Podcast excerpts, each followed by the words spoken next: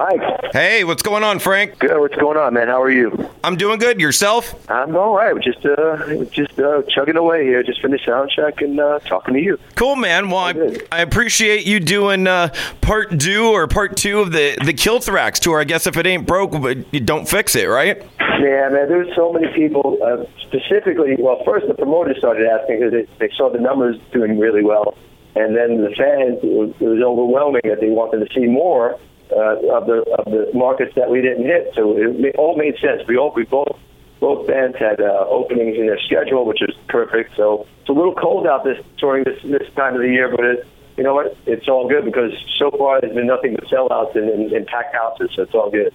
I love it, man. And uh, you two guys together, two bands that don't take yourselves too seriously, have a ton of fun on stage, and I imagine it's backstage like that with you guys too, both bands. T- totally, yeah. Um, just the the, guy, the guys are nothing but just great people. You know, that's the whole thing. That's the magic of this, this kind of tour.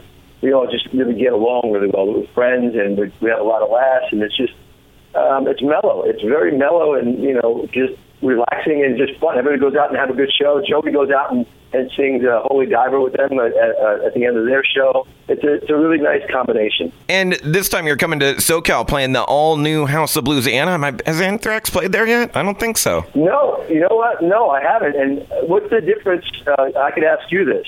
You've been to shows there, so Yeah. You know, um, what, what, what's it situation? Is it like a normal House of Blues? Is it bigger, smaller? What, do- what do you think? It's bigger, it's very industrial, but it's totally state of the art. Like the the great thing that they did at this one compared to the last one is they sloped the floor. So now if you're in the back, you can still see you're not looking at the back of people's heads. And of course Great. the, the lighting, the the sound, everything is amazing. I, I was just there Thursday night for Metal Allegiance and they they were amazing. Frank, here's the thing I need your help with, bro. We got. Playing a concert on Valentine's Day, bro. I need a good story for the wife. Why didn't you just order out? And you know what you did? Make them. What's the thing that she's been talking about getting her? That you're gonna have to buy her out. I'm going to have to. That's the whole thing. You're gonna have to buy buy your time right now. if she's if she's happy, happy life, happy life. That's what I would Exactly. Make her happy with something that she's always wanted, whatever it is. You know, turn it to a I don't know musical or play something or whatever. or get a nice piece of jewelry. Get do it somehow. You know. I, I was thinking about telling her I wanted to run this one by you if it'd be okay, just just to throw her off. Be like, oh, you know what? It's their final tour. I got to go. They're they're doing their final show, and then you know after it goes by, I go, oh, darn it, honey, I messed up. It's Slayer that's doing the final Yeah. tour, not Anthrax. Yeah, if you don't think you're going to take too much flack for lying, by all means, whatever whatever gets you there.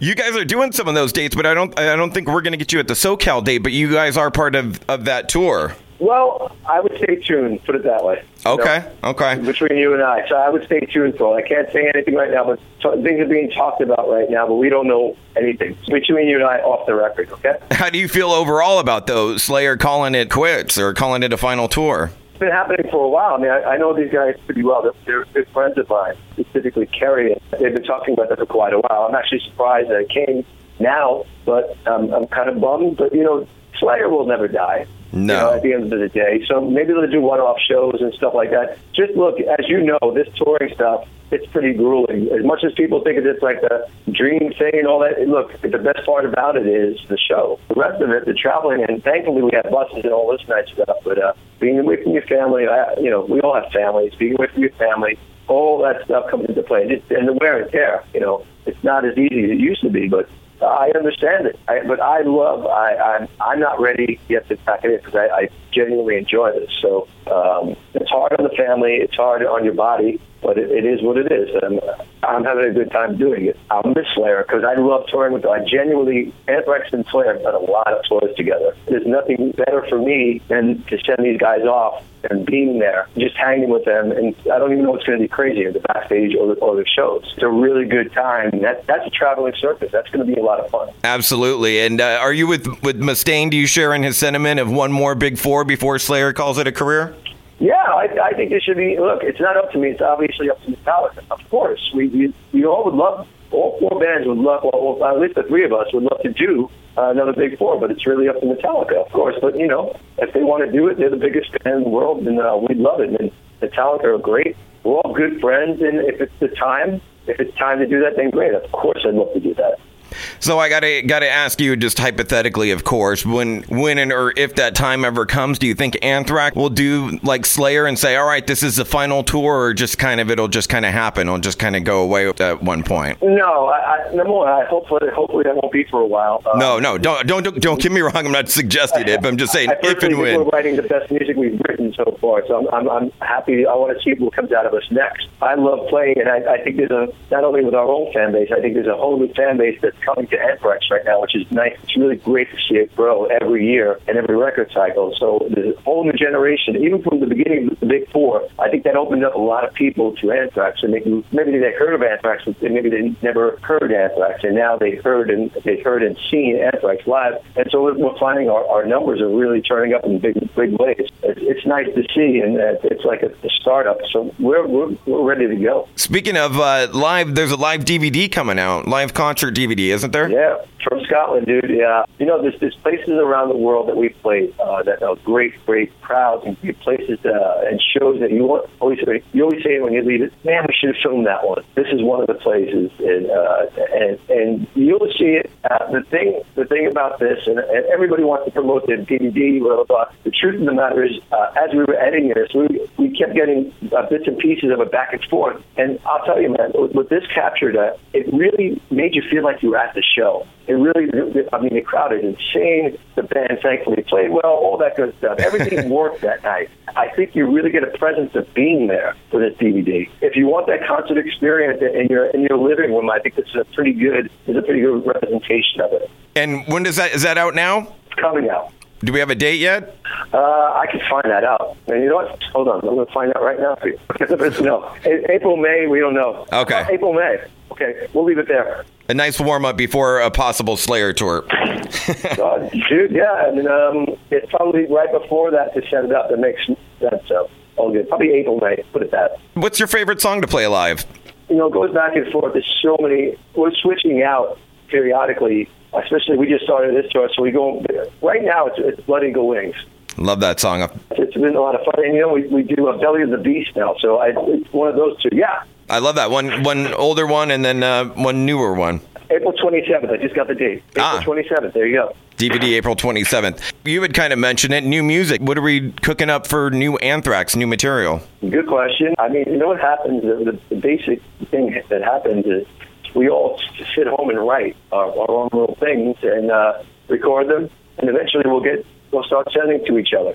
We'll start sending uh, riffs and pieces of music that work or don't work, and w- where we want to go. But um, what I do know is that um, Anthrax is in a very um, which I think is great for music writing for for, for this kind of music. It's a it's a pretty uh, angry kind of vibe. So there's a, there's a gut anger, which is really cool. Uh, hungry, and it's, so it's good to be hungry and angry at the same time. Uh, so I, I foresee a, a really um, heavy record, which I'm excited about. Me too. And I got to tell you, man. Speaking of new music and being excited, A and A coming out this fall. Oh uh, yeah, thanks for asking about that, man. I got to tell you, I, every time now when it's time to you know go somewhere with the wife, I'm like, get your booze and cigarettes, let's go, honey. That's great. Thanks, man. You know what's funny about that? For a three song EP that came out a few years ago, that that got so much traction. And Dave and I, we didn't know. We we just had Missy from Megaforce Records. She put it out with a three song uh, EP. And it got so much traction, thankfully, that people really took took to it because we told everybody, look, this isn't metal, this isn't representation of like what we do with our day jobs. This is just you know heavy rock songs, you know that that, that we want to do, and just we just wanted to write good song, good heavy rock songs, and that's it's a different side of us. And so we're pretty excited. We just signed to Megaforce Records, so we're putting out this record probably uh, around the fall, uh, the full record of, of A&A. So we're pretty excited about it. And, uh, and uh, we worked with Jay Ruston producing, uh, Jeff Friedl on drums. So it's it's I'm really excited about it. Put it that way. If you like that, I really think you're going to like what's coming out. Would you say it's kind of like an even split? Because like all three songs on the EP were different. You had "Tell the World," which you know more of a ballad than "Why Am I Here." Yeah, that was kind of like the more proggy side, and then "Booze yeah. and Cigarettes" was kind of more middle lane. Is it kind of all the album kind of all equally those parts, or is it sway yeah, one way or the other? That's a good representation because it's just more, and uh, I think we went a little outside the box a little bit. Yeah, remember, it's just heavy guitar we want to put just heavy guitar, like it's heavy rock stuff, Yeah. Like that and, and, and some and some cool melodies. Uh, and for me, just singing this stuff, I just you, you have this idea in your head and you just want to get it locked in with the music, and I, I think we, we did a pretty good job of that. I'm hoping people like it. If they like the EP, I certainly think they're going to dig this. Because everybody's heard this stuff so far from the from the, the, the mixtapes that we've had so far. Um, uh, really digging it and excited. Are we going to get a, any shows or a tour or a couple shows or a West Coast East Coast show? It, you know, it's great. I, a great plan. Um, when Dave and I have um, the whole thing was we're going to do some shows right around the release. I guess that when both our day jobs are calling us. Because remember, our day jobs are first and foremost, and uh, Absolutely. it's nice to have this cool thing that people dig A on the side. You know what I mean? That we have in, in our pocket to to have fun with. Again, you know, it, it's just we just want to have a good time with it, you know, not not, not get crazy. And we know we can't tour like long tours and stuff, but Right. uh, we want to make it like a special thing, which is cool.